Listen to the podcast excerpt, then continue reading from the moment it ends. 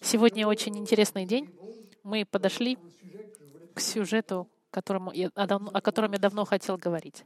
А сюжет — это небеса или рай, другими словами. И послание мое называется «Первая часть — небеса» или «Райские небеса». И сегодня мы посмотрим и изучим новые небеса, новое небо и новый Иерусалим.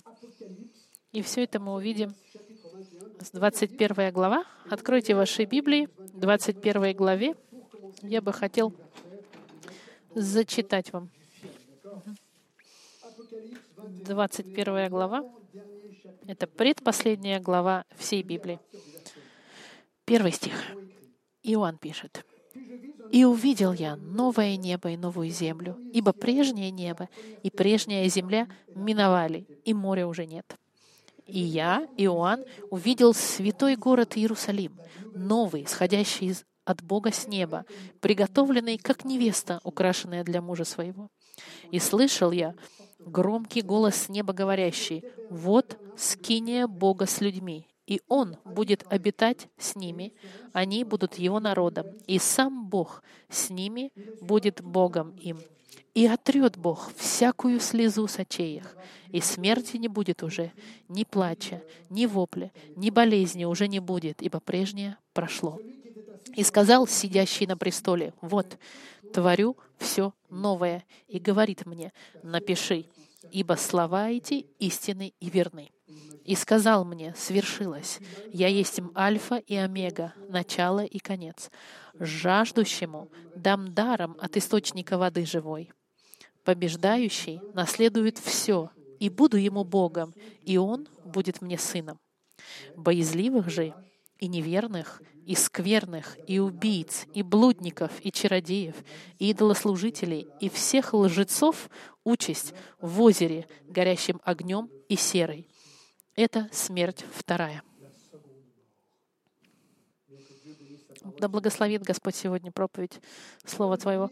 Как я сказал вам сегодня утром, мы подходим к двум последним главам Откровения — 21 и 22. И тема этих двух последних глав — это райские небеса. Рай или небеса. И эта тема славная, потому что она описывает небеса, или то, что мы называем раем, судьба вечная верующих. Конечно, нужно заметить, что даже до того, как я начну, я понимаю, что невозможно попытаться человеческим языком опис и адекватным образом описать небеса. Как можно описать человеческим языком то, что по своей природе является божественным и фактически невозможно понять нам, людям?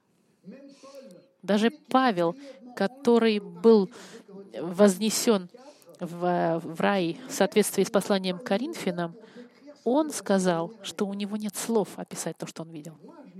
И я никогда не был вознесен на небеса.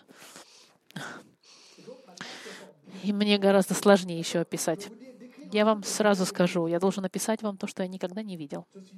Но сказав это, я верю, что Библия — это Слово Божье, оно безошибочно, и именно поэтому я полностью в мире с информацией, которую Бог посчитал нужным нам дать о небесах. Он не, не совершил никакой ошибки. Он нам не дал слишком информации много или слишком мало информации. Бог нам дал ровно столько, сколько нужно. Таким образом, мы должны быть полностью удовлетворены с тем, что Господь нам показал. Это меня укрепляет, потому что я знаю, что мне не нужно все знать. И поэтому сегодня и следующее воскресенье я постараюсь как можно лучше вам описать правильное понимание небес. Давайте сначала термины просмотрим.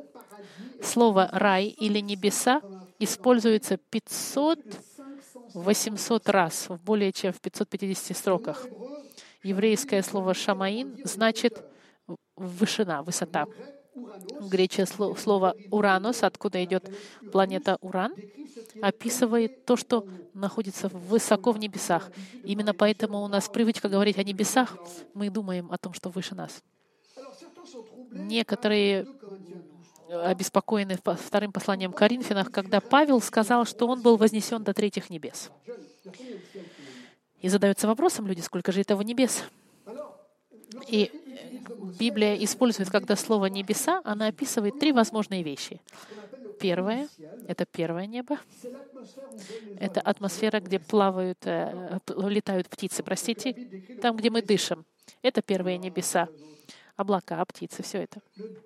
Второе небо — это то, что Библия описывает как место, где циркулируют, находятся планеты, космос, где летают космические корабли. Это друг, второе небо. Третье небо — это обиталище Господа, где живет Господь и умершие верующие. Некоторые скажут, ну как Бог может жить на небесах? Потому что мы знаем, что Он вездесущий, Он повсюду.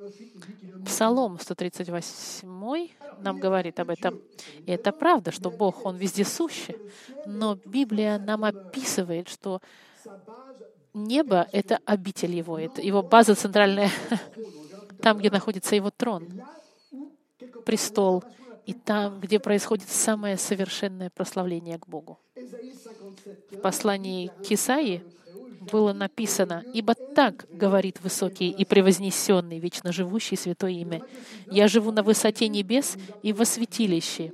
А Иисус нам сказал э, в, в нашей молитве, «Господь, сущий на небесах, да светится имя Твое».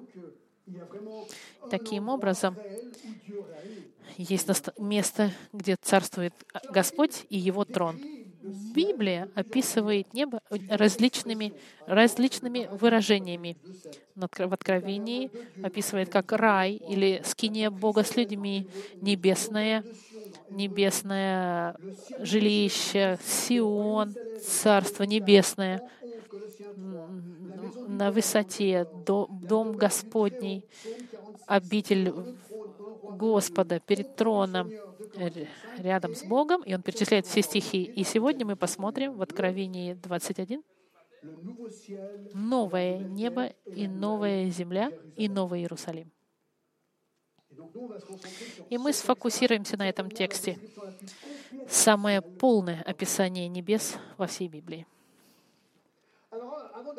До того, как посмотреть эти стихи, немножко давайте с вами вспомним, что мы с вами проходили. Мы давно с вами покинули Откровение. Что же произошло до 21 главы? Помните вы, что было семь лет великой скорби, которые закончились сражением при Армагеддоне? Антихрист был заключен в огненное озеро. Царство Божье, которое называется Царство Тысячелетия, оно исполнилось, которое длилось тысячу лет. Последнее сражение Гога и Магога, где все не раскаявшиеся были уничтожены огнем. Дьявол был заключен тоже в огненное озеро в 20 главе. Последний суд у Великого Белого престола свершилось, и все неверующие всех времен и народов, те, которые отказались от Господа Христа, они были все суждены и осуждены в огненное озеро земля была сожжена. И это приводит нас к сегодняшнему тексту в 21 главе появление новых небес и новой земли, или то, что мы называем раем. Это правда, что люди, когда пытаются описать небо, они очень часто думают, в какой-то степени о месте, где мы будем летать, парить в небесах голубых. И для многих из нас, которые были под воздействием искусством, как в музее, как Лувр, можем представить себе маленьких купидончиков, маленьких ангелочков, которые стреляют стрелы любви, и где мы будем петь Богу. Для некоторых это еще они представляют Джорджа Клуни, который летает на белых облаках и пьет кофе из кафе, как из рекламы. Это интересно, что даже люди, которые не очень энтузиазмичны, не очень счастливы, что будут на небе, потому что они думают, что они будут скучать. Они говорят, ну что же я буду делать? Вечность на небесах, на облаках. Может, у вас была такая мысль тоже. И в течение вечности болтаться на небесах. Если это ваше понимание небес, друзья мои, знайте, что ничего нет более менее библейского, чем это, скажем там. Это очень далеко от правды библейской. Не будет там никакого Джорджа Клуни с кофе на облаках. Нет, нет. Давайте посмотрим, что же Бог говорит в отношении небес. В 21 и 22 главе мы видим, видим описание небес. Сначала новая земля, новое небо, потом новый Иерусалим. Еще раз возвращаемся на новое небо и новую землю в 21 главе. «И увидел я новое небо и новую землю, ибо прежнее небо и прежняя земля миновали, и моря уже нет». Это очень четко. Библия очень четко нам говорит, что будет новое небо, он, он, он говорит о первом и втором небе. Новая атмосфера будет. Новая Вселенная и новая Земля. Вот что мы видим из первого стиха. И это очень важно, потому что не, не будет никакого сравнения с сегодняшней землей. Абсолютно новое творение. Нечто новое там, где искупленное человечество будет жить в присутствии Бога. Это идея сама по себе не новая. Мы знаем, что в 17 стихе Исаии, 65 главе, Господь говорит, «Ибо вот, я творю новое небо и новую землю, и прежние уже не будут вспоминаемы и не придут на сердце». В 22 стихе 66 главы он говорит, «Ибо как новое небо и новая земля, которую я сотворю, всегда будут пред лицом моим». Во втором послании к Петру сказано, мы ждем обещания новой земли и нового э, неба, где будет правосудие. В послании к евреям тоже об этом говорят. Тогда возникает вопрос, когда мы говорим «новое», что это значит? Земля будет полностью новая? Полностью новая, которая никогда не существовала? Или это будет новое с точки зрения, оно будет улучшенное или восстановленное? Есть различные аргументы, которые говорят, нет, это будет полностью новое, потому что греческое имя Кайлос значит «новое». Во втором послании к Коринфянам сказано, тот, кто во Христе, новое творение. Это значит, есть Джон Глаз, который не существовал, и когда я родился свыше, есть новый Джон Глаз, духовный, который был сотворен во мне, когда я пришел к Господу. И создается впечатление, что новая земля и новые небеса, они абсолютно новые. Особенно если стих говорит, ибо прежнее прошло, и, и море уже нет. И что интересно, во втором послании Петра мы узнаем, что первая земля была сожжена и э, пылающая. Он перечисляет стихи в послании к Петру, что земля будет, элементы расплавятся в Петре, и в Матфее Иисус говорит, что небо и земля пройдут. И создается впечатление, что то, что мы сегодня знаем, земля, которую мы знаем, и небо, которое мы знаем сегодня, они полностью исчезнут, и абсолютно новое восстанет. Другие люди считают, что это будет, может быть, возрожденное, обновленное. В некоторых стихах от римлянах сказано о, о, об обновлении творения. Когда земля сгорит, это как бы внешняя оболочка сгорит, но не внутренняя. Стопроцентной гарантии у нас нет, как это будет, но это не меняет того, что земля, которую мы сегодня знаем, она будет отличаться от того, что будет в будущем. И первый знак, он в, первом, в этом стихе, первым знаком того, что земля будет новая, будет заключаться в том, что моря уже нет. Интересная деталь. Особенно, что наша планета, она покрыта водой на 70%. Все вода. Единственная вода, написанная на небесах, это река вечной жизни, исходящая из трона. Это мы увидим сейчас. И отличаться она будет очень сильно, эта земля. Представьте себе, что в те времена...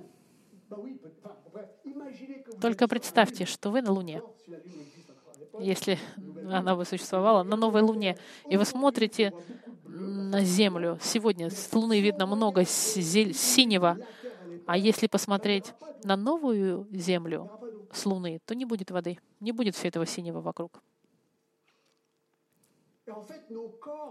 И наши прославленные небеса не будут нуждаться в воде, чтобы жить. Предполагается, что наши тела, они состоят из минимум 70% воды. Нам не будет нужна вода, когда мы будем на небесах. Вещи будут очень сильно отличаться. Не будет дождя, не будет водного цикла воды, круговорота воды. И если вы посмотрите в первом стихе 22 главе, написано «Чистая река воды жизни, светлую, как кристалл, исходящую от престола Бога и Агнца». Это, это особый его тип какой-то вода жизни. Уже здесь мы видим в первом стихе, что новая земля, она будет очень отличаться от существующей сегодня земли. Второй, второй пункт Новый Иерусалим. Во втором стихе мы видим, «И я, Иоанн, увидел святой город Иерусалим, новый, исходящий от Бога с неба, приготовленный, как невеста, украшенная для мужа своего». Иоанн в своем видении видит город, святой город, блестящий в своей славе, спускающийся с небес, чтобы быть частью новых небес и новой земли. И он будет называться Новый Иерусалим. Очень интересно обратить внимание, что Иоанн не видел творения этого города. Когда он видит этот город, город уже сотворенный, он уже приготовленный. В 3 главе 12 стихе, когда сказано, побеждающего сделаю столпом в храме Бога моего, и он уже не выйдет вон. И напишу на нем имя Бога моего и имя города Бога моего, Нового Иерусалима, нисходящего с неба от Бога моего, и имя мое новое. Есть создается впечатление, что Новый Иерусалим, он уже существует. И он просто видит, как он спускается с небес от Господа. Текст нам не говорит, что этот Новый Иерусалим приземляется на земле. Нет. И некоторые думают, что этот Новый Иерусалим, он спускается, но останавливается до того, как прикасается к земле. У нас новая земля с этим новым Иерусалимом, который рядом с землей. Или, может быть, он будет на земле. Но город уже готов, и он видит, как он спускается от Господа. Кто его приготовил? Мы знаем в послании к евреям, что архитектор его Господь. И, безусловно, город фантастический. Иисус об этом говорил в 14 главе от Иоанна. «Да не смущается сердце ваше, веруйте в Бога, и в Меня веруйте. В доме Отца Моего обителей много. А если бы не так, я сказал бы вам, я иду приготовить вам место. И когда пойду и приготовлю вам место, приду опять и возьму вас к себе, чтобы и вы были, где я. А куда я иду, вы знаете и путь знаете».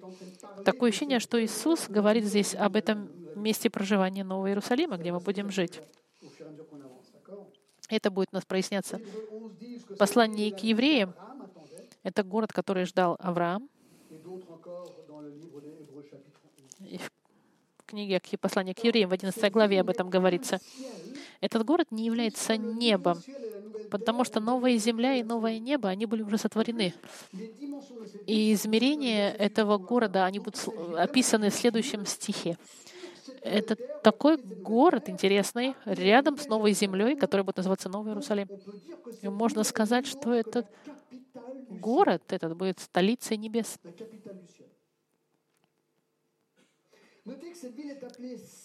Текст его называет святым во втором стихе. Почему? Потому что все, кто там будут жить, они святые. Потому что все на небесах — это люди, которые были а, омыты кровью Христа. В 20 главе, в 6 стихе «Блажен и свят, имеющий участие в воскресении первом». Помните? Мы будем счастливы, прощенные во Христе, будем святые, как Господь свят, и прощенные от всех наших грехов. И то, что этот город существует на небесах, соответственно, логическое заключение в этом городе должны быть и, э, как сказать, то, что жизнь города должна быть типичная. В этом городе, в Новом Иерусалиме, будет дела, связанные с жизнью города, и мы это увидим. Мы видим, что он приготовлен как невеста для своего мужа. Невероятно, сколько в одном стихе можно увидеть информации. Имя «приготовленное» Приготовленное, это оригинальное слово, это космос, откуда идет слово косметика, чтобы украсить. Мы сегодня говорят более красивым стать, да, используется косметика. Здесь невеста, она украшена косметическим образом, можно так сказать, словами, для своего мужа. Это значит, этот Новый Иерусалим, он очень красивый и украшен. И начиная со второго стиха до 22 стиха, Иоанн описывает Новый Иерусалим сейчас освещается, как же он, что же это будет за город. И есть очень много вещей. Мы очень быстро с вами пробежимся, и мы в это воскресенье следующее будем изучать. Первое. Благополучие в городе. У меня и того есть 12 характеристик. Сегодня мы посмотрим половину. Благополучие на небесах. Посмотрите в третьем стихе. «И услышал я громкий голос неба, говорящий, вот скиния Бога с людьми, и Он будет обитать с ними, и они будут Его народом, и сам Бог с ними будет Богом их». Здесь мы видим, что Бог будет жить с людьми, и Бог сам будет с ними. Бог будет жить с нами, и мы будем жить с Ним. Мы будем Его народом, и Он будет среди нас. До небес это было невозможно. Невозможно было, например, в Исходе написано, невозможно увидеть Бога и жить. В 33 главе 20 стихе было сказать, я вам зачитаю, это Исход, 33 глава, 20 стих сказано. И сказал он, «Лица моего нельзя тебе увидеть, потому что человек не может увидеть меня и остаться в живых». Слава Господа, она не может столкнуться с грехом в своем присутствии. Э, я цитирую одного теолога, он говорит, что, что слава Божья, она, она от нее она устрашает. Это как Ниагарские водопады. С одной стороны, вам нравится, это красиво, с другой стороны, вам страшно, потому что вы понимаете, что если ты упадешь, то ты умрешь. С одной стороны восхищение, но с другой стороны страх. На небесах не будет никакого страха, потому что не будет больше греха. На небесах мы будем с Ним лицом к лицу. И эта близость к Богу, будем ли миллиарды людей быть с Ним, говорить с Ним? Или и у нас будет возможность везде находиться направо, налево, и Бог, Он будет присутствовать постоянно, несмотря на то, что Он на своем троне, можно будет ли к Нему приблизиться мгновенно, в любой момент?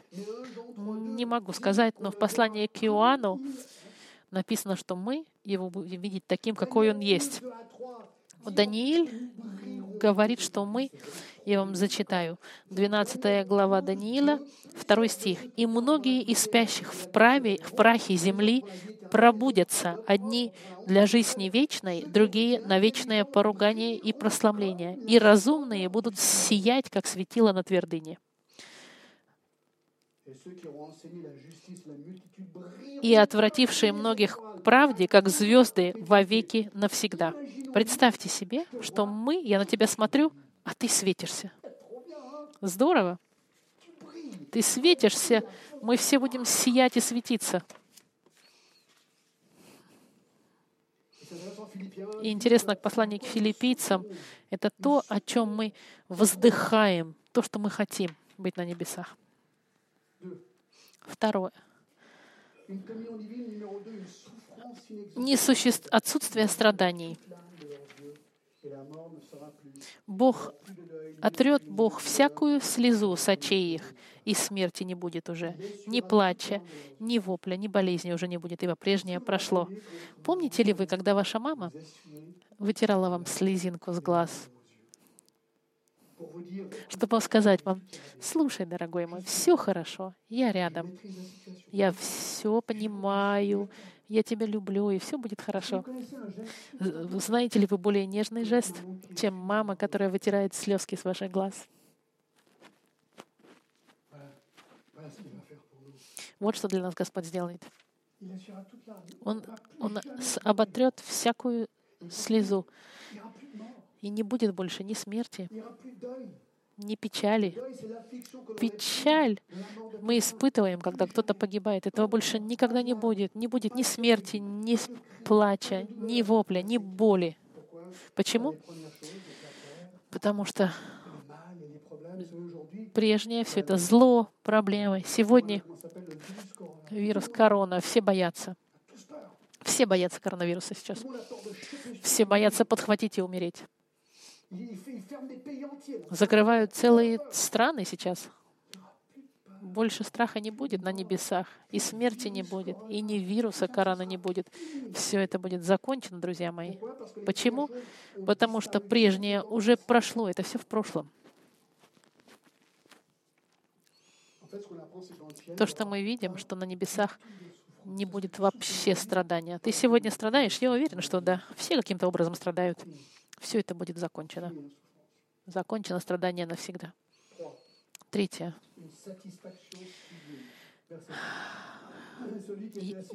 Полное удовлетворение.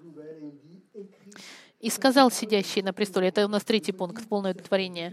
И сказал сидящий на престоле, вот, творю все новое. И говорит мне, напиши эти слова они истинные и верны.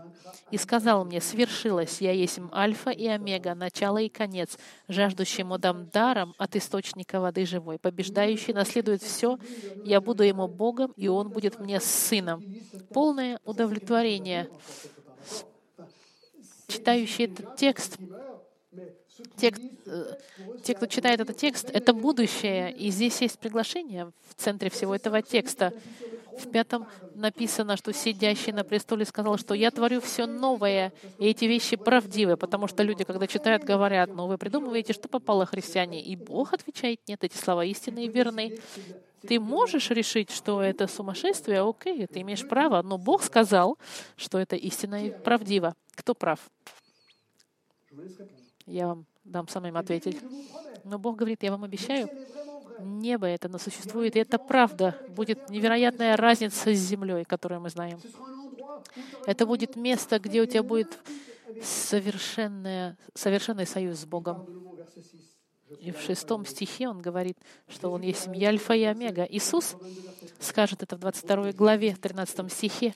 И это доказывает, что Иисус есть Бог, Альфа и Омега. Если Бог есть Альфа и Омега, начало и конец, значит, Он знает, как закончится земля. Он знает конец земли. Если Он начало и конец, тот, который все сотворил, кто знает по-настоящему, что произойдет в конце? Он, конечно, знает. Он сам об этом говорит.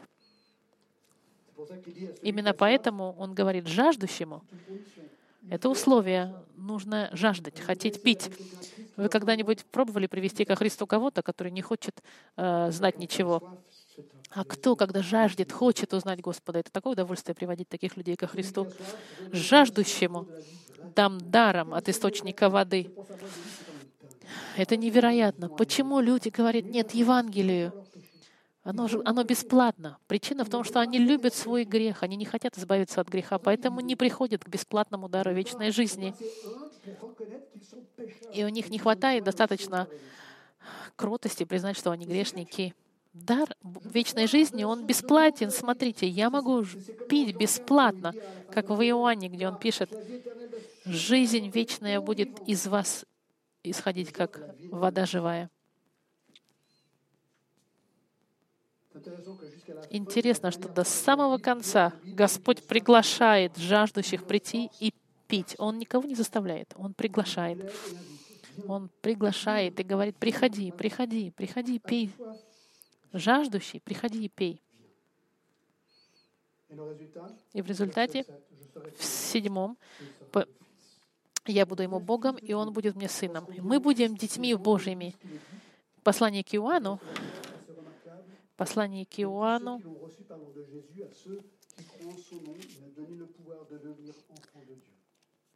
а тем, которые приняли Его, верующим во имя Его, дал власть быть детьми Божьими, которые не от крови, не от хотения плохи, но от Бога родились, от плоти, но от Бога родились. Так, отсутствие злодеев боязливых же и неверных, и скверных, и убийц, и блудников, и чародеев, и идолослужителей, и всех лжецов участь в озере, горящим огнем и серой. Это смерть вторая. Это стих, он напоминание о том, что оплата за грех — смерть. И смерть не просто отсутствие жизни. Многие говорят, когда я умираю, я и пропаду. Я как-то разговаривал со своим другом по интернету, и он мне говорит, слушай, по-любому я умру, и ничего не будет. Я умираю, и все, и ничего больше нет. Это то, что он думает, и то, что он хочет верить. Но нам стих говорит совсем другое. Нам стих Библии не говорит, что ты умираешь, и все. Стих нам говорит, что для них, этих всех, для всех лжецов и так далее, отчесть в озере, горящим огнем и серой. Конечно, мы можем верить в то, что хотим верить. Многие верят, что будет ничего. А Библия говорит, нет, точка и вечное страдание. Вечное страдание, то, что говорит Библия. Почему? Потому что я должен платить за свои грехи, а оплата за грехи — это смерть. Бог решает, не я. Но Христос взял мой грех и все наказание. Зачем тогда мне платить за меня, если Иисус за меня уже заплатил и умер? Логично?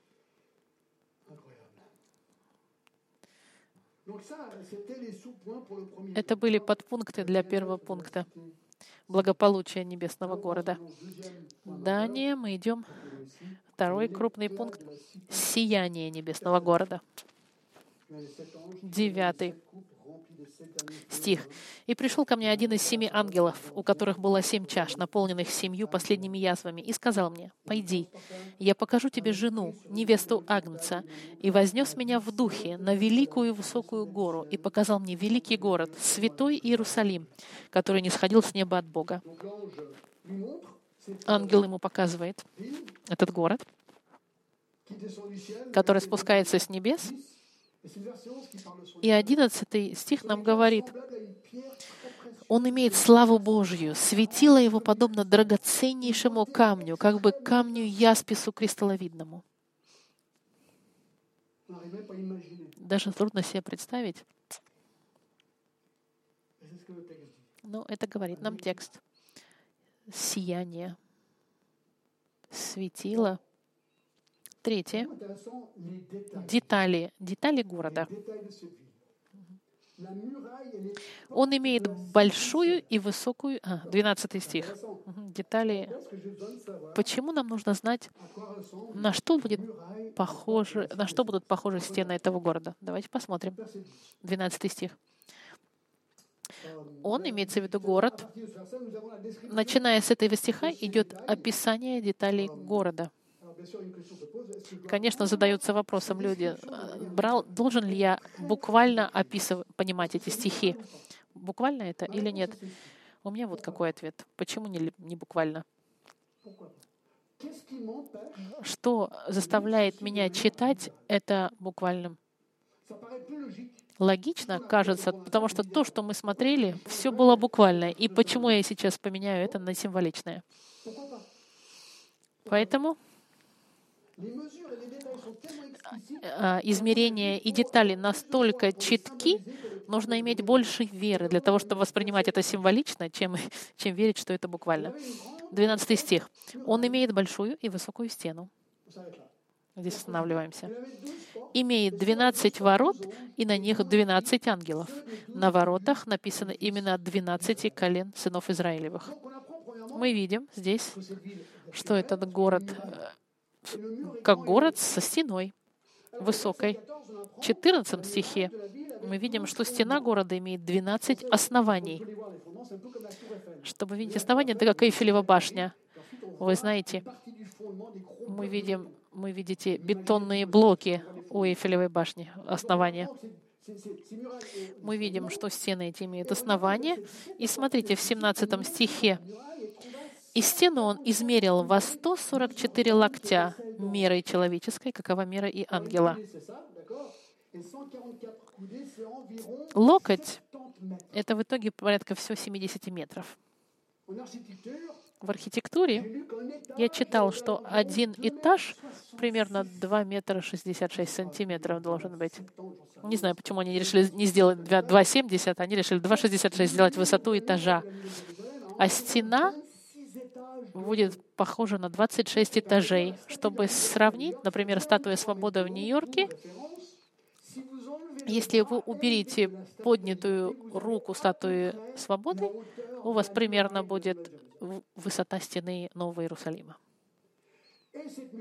И эта стена, мы видим в 18 стихе, она построена из ясписа.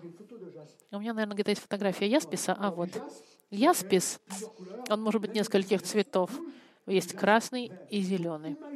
Представьте себе стену из ясписа. Дальше. Двери, в 12 стихе. Так, мы видим, что он имеет большую высокую стену, имеет 12 ворот, и на них 12 ангелов. На воротах написано именно 12 колен сынов Израилевых. С востока три двери, с севера трое ворот, с юга трое ворот, с запада трое ворот. Так, так, тут дальше он пишет о том, что каждая из дверей, они были как, как э, э, у нас 12 стен с 12 ангелами. Ангел над каждой стеной. У каждой двери есть, у каждых ворот имя сынов Израилевых. И каждая дверь состоит из одной жемчужины в 25 стихе. Ворота его не будут запираться днем, а ночи там не будут. Да, 12 ворот — это 12 жемчужин. Каждые ворота были из одной жемчужины. Обратите внимание, что говорит Библия. Я нашел это очень интересным, что есть на каждой дверью по ангелу. Вы подъезжаете, огромная жемчужная дверь и ангел. Зачем? Зачем нужен ангел, который сидит над, над, над жемчужной дверью? Я предполагаю, я не могу знать сто процентов, я предполагаю, что, возможно, он там, чтобы каждый раз, когда мы заходили бы в этот город, когда мы будем входить в этот город, ангел будет тебе говорить «добро пожаловать». На все. Он пытается на разных языках. Мы обсудим, на каком языке они будут говорить позже.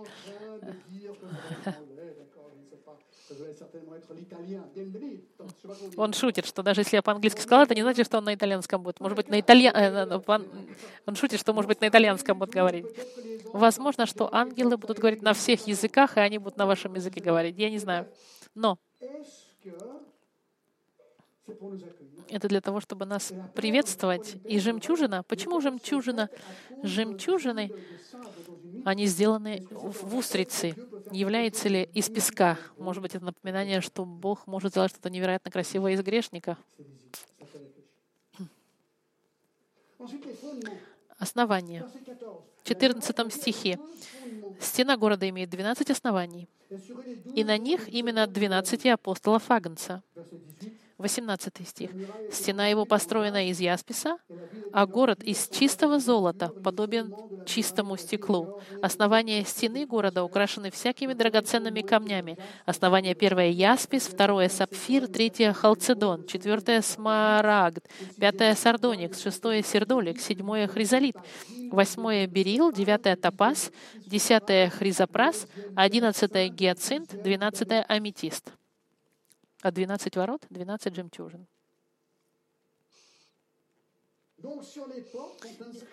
На, на дверях написаны имена э, э, колен, а основание — это апостолы. Входя в город, мы видим напоминание Нового и Старого Завета.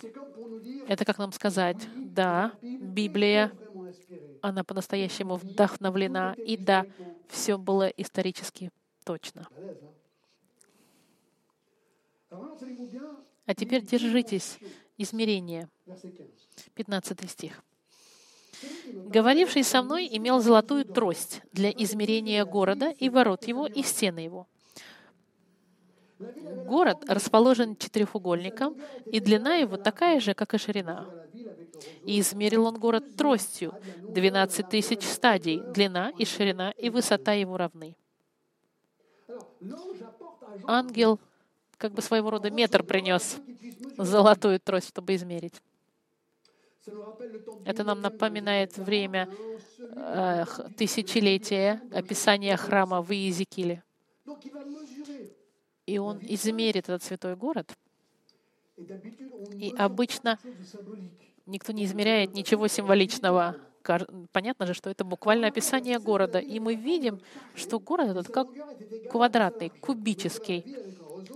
Когда он измерил 12 стадий, высота, ширина и...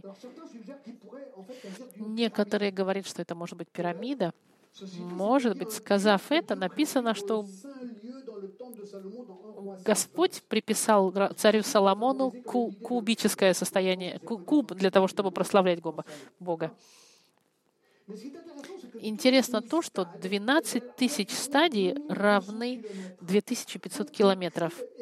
Этот куб, он 2500 километров умножить на 2500 километров умножить на 2500 километров.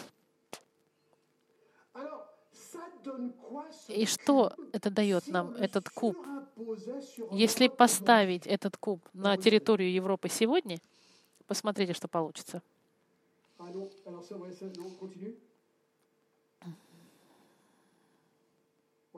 Так, если это поставить на территорию Европы, вот так вот он покроет территорию такого размера, 2500 километров высотой, шириной и глубиной. Если мы читаем правильно текст, это будет размер Нового Иерусалима.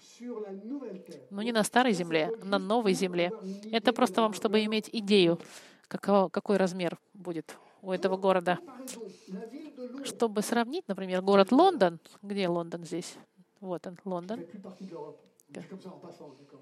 который не является больше Европой, я так вам сказал, просто посмеяться в Лондоне у него всего лишь 200 километров до квадратных а, площадь.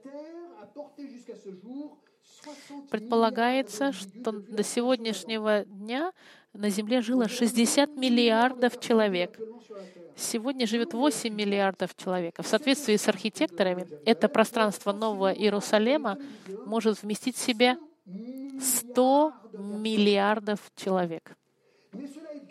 Ну, это, конечно, сомнительно, что будет так много на небесах, потому что в Евангелии от Матфея сказано Иисус, Евангелие от Матфея, узок путь, ведущий к спасению, мало его находят.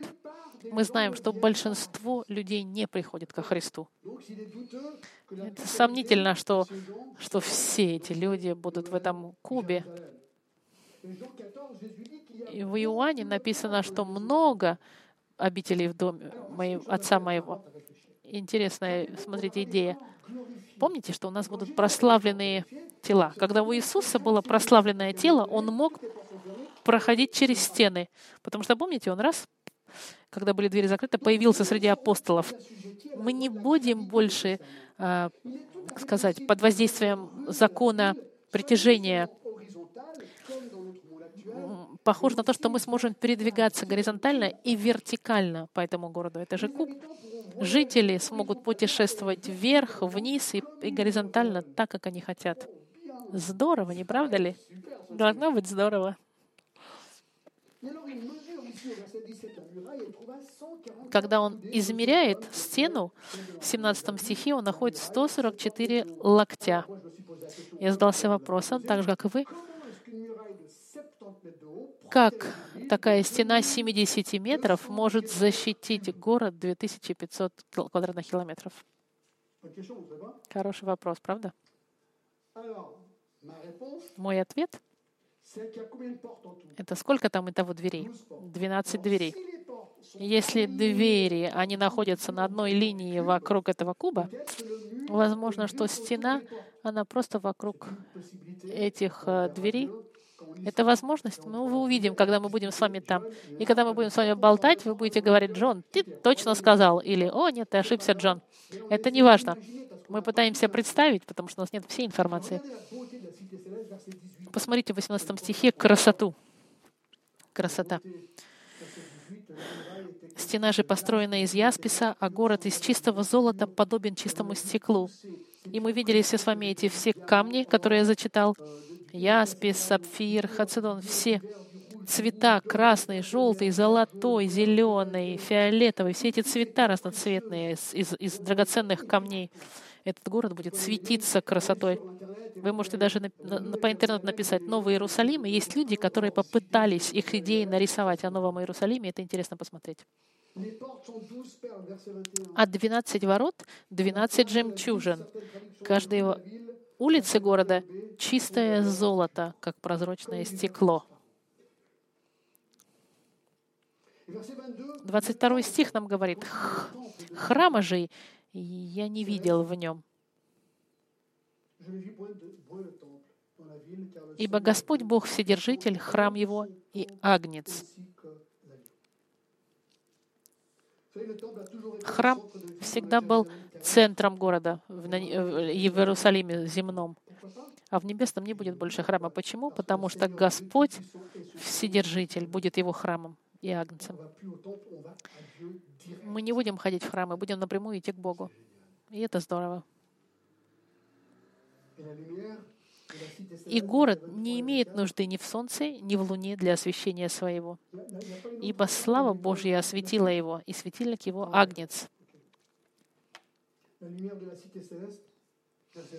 Свет.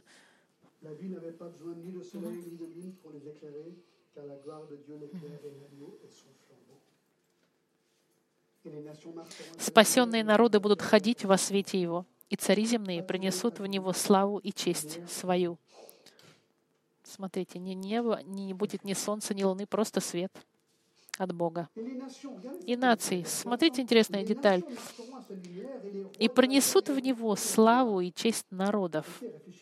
Подумайте, а спасенные народы будут ходить во свете Его, и цари принесут в Него славу и честь свою. Послушайте, будут народы, этнические разные народы. Некоторые думают, что будут все китайцы, швейцарцы, аргентинцы, американцы, гавайцы, и все, в общем, перечисляет все нации. У нас еще будут наши этнические нации, потому что он об этом говорит. Заключение, что народы, люди со всех времен и народов на небесах, и они все перед Богом одинаковые. И все говорят, конечно, это город, почему не должно быть нации? И смотрите, следующая фраза, 24 да? То, что я зачитала, спасенные народы будут ходить Во свете его и цари земные принесут в него славу и честь свою.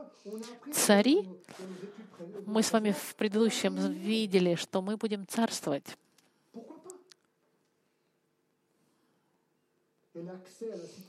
Смотрите, 25 стихе. «Ворота его не будут запираться днем, а ночи там не будут. И принесут в него славу и честь народов. И не войдет в него ничто нечистое и никто преданной мерзости и лжи, а только те, которые написаны у Агнца в книге жизни». Послушайте, ничего нечистого не будет.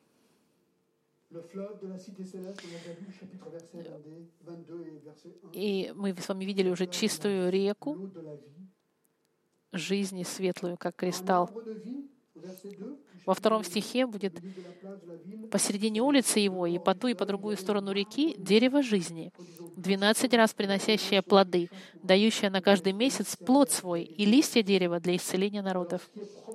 Что имеется в виду здесь? Сложный стих, кажется.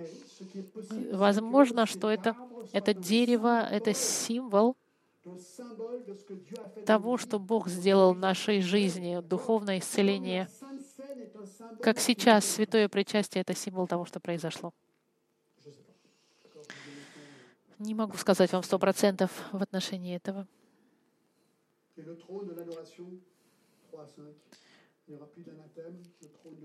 И ничего уже не будет проклятого, но престол Бога и Агнца будет в нем, и рабы его будут служить ему и узрят лицо Его, и имя Его будет на челах их, и ночи не будет там, и не будут иметь нужды ни в светильнике, ни в свете солнечном, ибо Господь Бог, освящающих их, будет царствовать во веки веков. Мы будем служить Господу навечно. Увидим Его лицо, и не будет ничего проклятого. Его имя будет на наших лицах, и не будет никакой ночи и мы будем царствовать во веки веков. Уверенность — это шестой стих. «И сказал мне, эти слова верны и истины», — сказал Господь. Мы быстро с вами пробежались, но это вам немножко нарисовало быстрый портрет. Новая земля, новые небеса, Новый Иерусалим.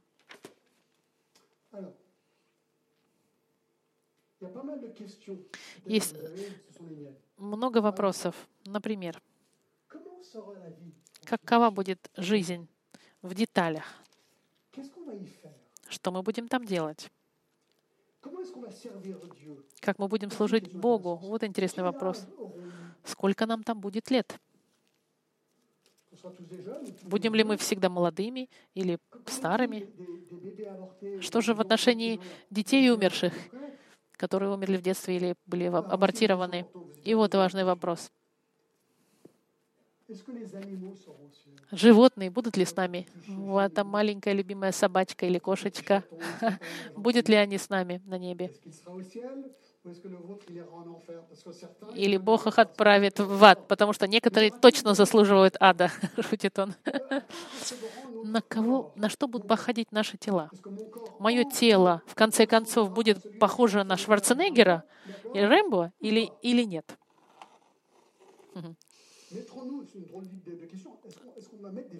Будем ли мы одеваться на небесах? Будут ли у нас эмоции? Будет ли там развлечение? Будем ли мы играть в шахматы? А что же в отношении вашей семьи? Буду ли я женат, замужем, мои дети? Узнаю ли я их? Бабушка, дедушка, узнаю ли я их? Будем ли мы кушать и пить? Будем ли мы кушать фондю? или, или безе вкусное? Будем ли мы чему-то учиться там еще? На каком языке мы будем говорить? Будет ли там музыка? Будет ли там секс, спорт, путешествия? И что же будет с погодой и с работой? Это забавные вопросы, но это вопросы... Попробуем на них ответить в следующее воскресенье. Я займусь этими вопросами, и мы вместе с вами посмотрим эти вещи и попытаемся понять, если Библия молчит или говорит на эту тему. Это на следующее воскресенье. Давайте послушаю. Надеюсь, что это вам дало вдохновение, и вы подумали, как здорово думать о том, что нас ждет в будущем навечно.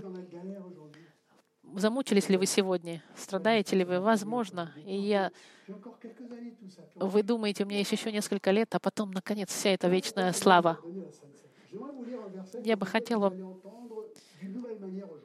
зачитать один стих, который бы вы в Евангелии от Матфея. Иисуса говорит, когда, в то время как они принимали святое причастие, и он говорит, что пейте, это кровь моя за вас проливаемая за, за искупление многих грехов. А дальше он говорит, я вам говорю, ибо не буду я пить от плодов винограда до дня, когда я буду пить это заново с вами в царстве Отца моего.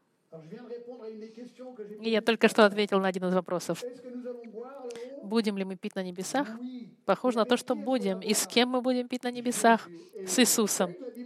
Видите, как практично. Все вопросы, ответы. Это здорово. Так что возвращайтесь на следующей неделе и увидите. Окей. Мы смеемся, конечно. Это правда доставляет нам удовольствие думать. А сейчас мы будем говорить, мы помолимся сейчас.